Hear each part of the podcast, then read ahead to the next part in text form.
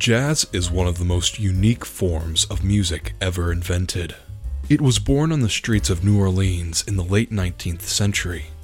The city was a melting pot, blending the rich rhythms of West African music with the harmonies and instruments of Europe. From ragtime, big band, to hard bop and beyond, jazz has always been a varied and ever-changing genre. Throughout its brief yet storied history, many musicians have come and gone, impacting the genre forever. Among these seminal legends are names like Louis Armstrong, Duke Ellington, Charlie Parker, Benny Goodman, Billie Holiday, Miles Davis, Dizzy Gillespie, and John Coltrane. These influential titans ensnared spectators with their often larger-than-life personas and antics. But one musician seemingly stands out from the rest: pianist Thelonious Monk. The word eccentric is overly used to describe Monk, yet his life and career were highly unorthodox. He never enjoyed the affluent career many of his contemporaries shared. There were even times Monk could barely afford to pay rent on his family's New York apartment. A mental illness, suspected to be bipolar disorder, plagued him throughout his life. He also suffered from manic depression. Unlike his peers, the introverted Monk never curated a public image for himself. He never sought the publicity. With a playing style as eccentric and unique as himself, Thelonious Monk helped create a new style of jazz, bebop, before eventually evolving beyond it. His influence on the genre is all-encompassing, impacting players for generations. As modern saxophonist Kamasi Washington once said, "If you're a jazz musician and you think you're not influenced by Thelonious Monk, either you're not a jazz musician or you are influenced by Thelonious Monk." I'm your host, Forrest Kelly, and here's more than ten minutes about Thelonious Monk.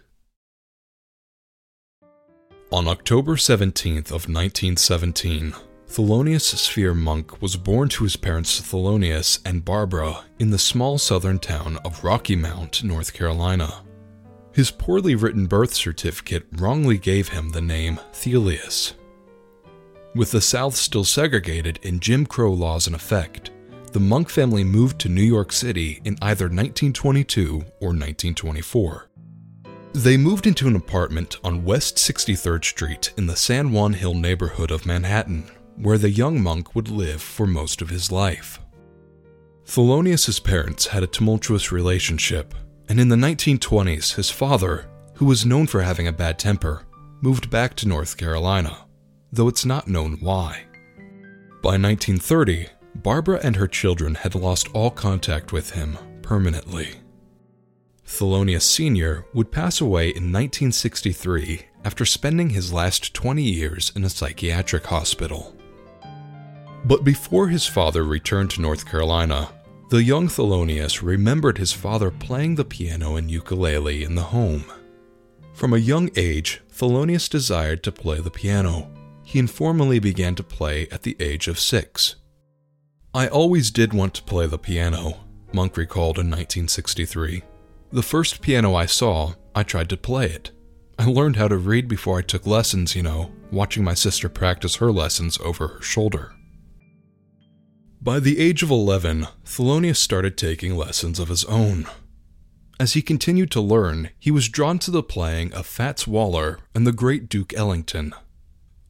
Perhaps his earliest performances in front of a live audience came when he was just fourteen, playing jazz at rent parties in Harlem that were put on so tenants could earn money to pay for rent. And as a young teen, he would compete in amateur music contests at the Apollo Theater. He won so frequently, he was told by management not to come back. Thelonious was an excellent student, specifically skilled in math and science. His scholastic achievements paved the way for him to attend the prestigious Stuyvesant High School in New York. However, Monk was dismayed when he was barred from joining the school's music program on account of him being black. Thelonious dropped out of school when he was only sixteen years old, opting instead to tour the country with a faith healer, playing the piano. Fast forward to nineteen forty-one, when Monk was twenty-three years old. He was hired by drummer Kenny Clark to be the pianist for the house band at Minton's Playhouse, a jazz club in Harlem. It was here that Monk would meet and perform with saxophonist Charlie Bird Parker and trumpeter Dizzy Gillespie, known simply as Diz. At the club, these three legendary musicians, along with others such as Bud Powell, Kenny Clark, Max Roach, and Charlie Christian, birthed a new form of jazz. Spawned by their late-night jam sessions came the fast-tempoed, highly experimental, and improvisational new style of bebop. Entering into the nineteen forties, big band jazz, most notable for its large orchestral size, was at the peak of its popularity.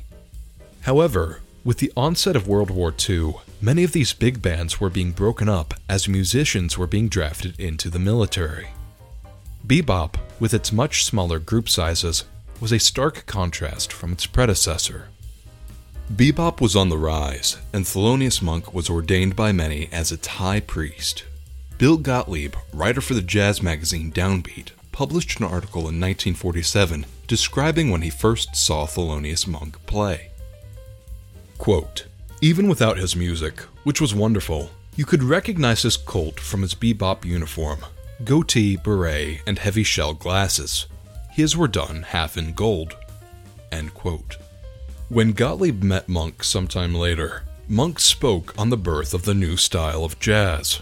Quote, "Bebop wasn't developed in any deliberate way. For my part, I'll say it was just the style of music I happened to play. We all contributed ideas. If my own work had more importance than any others, it's because the piano is the key instrument in music. I think all styles are built around piano developments. I was always at the spot and could keep working on the music. The rest, like Diz and Charlie, came only from time to time at first." End quote. While others like Gillespie and Charlie Parker used bebop to ascend to stardom, Monk began to move away from the style he helped create. Monk's own son, drummer Thelonious Monk Junior, known professionally as T S Monk, would later reflect on his father and bebop. Quote, "Thelonious was much more than a bebopper. In fact, he was no more just a bebopper than Duke Ellington was just a swing band leader. Thelonious was one of the founders of bebop, no doubt about that, but if you listen to his music from that period, you can hear that he was also addressing issues that have become part of modern jazz well beyond bebop." End quote. Monk differed stylistically from his peers. Instead of the fast-paced tempo of bebop, he preferred a slower and stuttering tempo. And while Bird and Diz were able to secure record contracts and tour deals from their bebop playing, Monk, whose play was evolving, did not. Unlike them, he would remain largely anonymous as he struggled to gain mainstream popularity. During his time at Minton's, Monk had begun to compose his own pieces of music, most notably was the song Round Midnight. Though he copyrighted his composition in nineteen forty-three, he would not be the first to record it, unable to do so for several years. In the interim, Monk's friend and fellow pianist Bud Powell suggested to bandleader Cootie Williams that he should record Monk's composition. Williams took the song and added an interlude to the piece. As was standard practice for bandleaders at the time, Williams listed his name and that of a third man as co-composers of Monk's piece. Unfortunately for Monk, this meant he would only receive a third of the royalties for his own composition. In the mid-forties, Monk was hired by the great Coleman Hawkins and worked on several recordings with the master saxophonist. In nineteen forty-seven, Thelonious Monk married Nellie Smith, who he had grown up with in the neighborhood. The reclusive Monk had a close bond with his mother, so when he married Nellie, she moved into Monk's three-bedroom childhood home. That same year, Thelonious made his first recordings under his own name with Blue Note Records. But despite the support of the label's co-founder Alfred Lion, Monk's sales were poor. A nineteen forty-nine review from Downbeat magazine of his compositions Mysterioso and Humph characterized his playing as, quote, "generally bad, but interesting piano," end quote. In nineteen fifty-one, Monk was sitting in a vehicle out front his apartment with Bud Powell and two other men when police pulled up to investigate. Powell had a packet of heroin in his possession, and upon the officer's arrival, tossed it into the front seat. It landed by Monk's feet.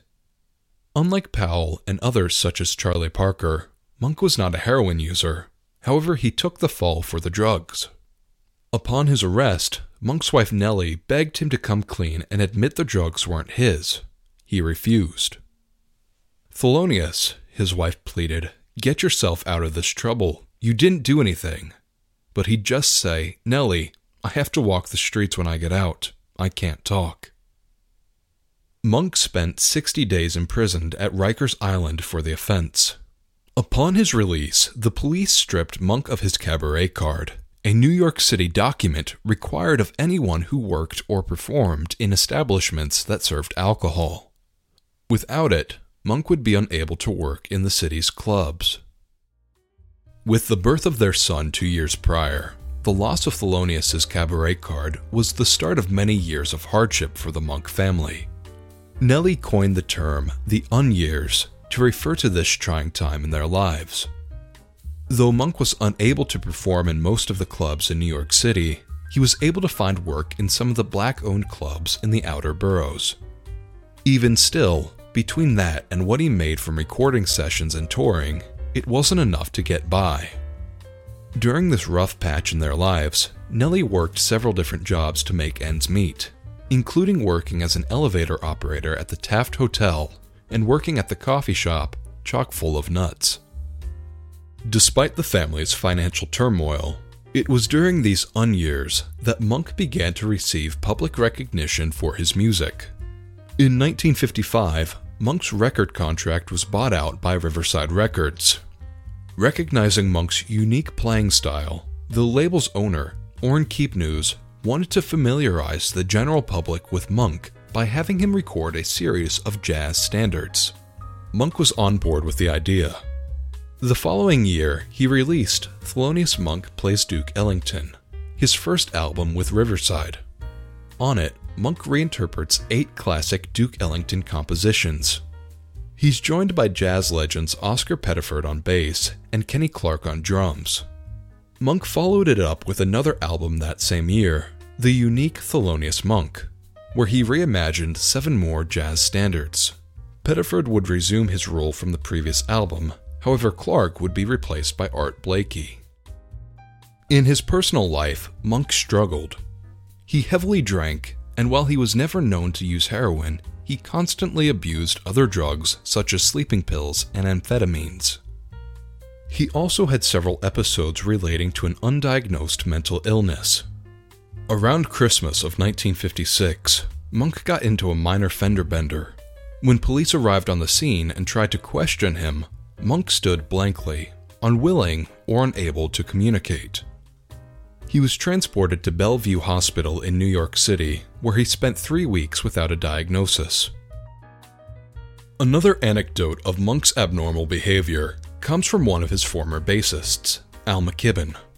One day, Monk made an unannounced visit to McKibben's house and sat himself down at the kitchen table, where he remained silent for the remainder of the day. When night came, Al told Monk that he and his family were going to bed. When they awoke the next morning, they found Monk seated in the same position, where he remained for another day and night, not speaking or eating, just smoking. "It was fine with me," Al recalled. "It was just Monk being Monk." Despite his erratic behavior and drug use, Monk remained a loving and devoted husband and father. His son T S Monk said this of him, quote, "For me, he was a father first, and then he was this Thelonious guy second. He was always there to be daddy. He was always home. He liked home. He liked the neighborhood." End quote. T S Monk recalls that his father and mother loved to play the game Yahtzee, and that they'd play for hours. Monk used to take his young son down to the pool hall, where T S Monk says his father would run the table. And even though he was young, Thelonious never let his son win. Thelonious showed great care for his young children. Here's T S again, quote, It would be me, my father, and my sister. He had on a wife beater, which is an undershirt, and he was changing diapers. People don't think of Thelonious as Mister Mom, but I clearly saw him do the Mister Mom thing big time." End quote. Monk's professional career would begin to trend upwards in nineteen fifty-seven with the return of his vital cabaret card. Though there would be more turmoil to come, Thelonious Monk was about to enter into one of the most prolific points of his jazz career, kicking off on July fourth of nineteen fifty-seven as Monk's quartet began an iconic six-month stay at the Five Spot in Greenwich Village, where he offered a young saxophonist, John Coltrane, one hundred dollars a week to come play with him. Monk's story is far too complex and interesting to tell in just one episode. I end Season one of ten minutes About here. We will begin Season two of ten minutes About right where we left off. The Season two premiere, Thelonious Monk Part two, will air on Sunday, January second, twenty twenty-two. Thank you for listening. For ten minutes About, I've been your host, Forrest Kelly, and that's all I've got to say for now about Thelonious Monk. I will see you all next season on ten minutes About.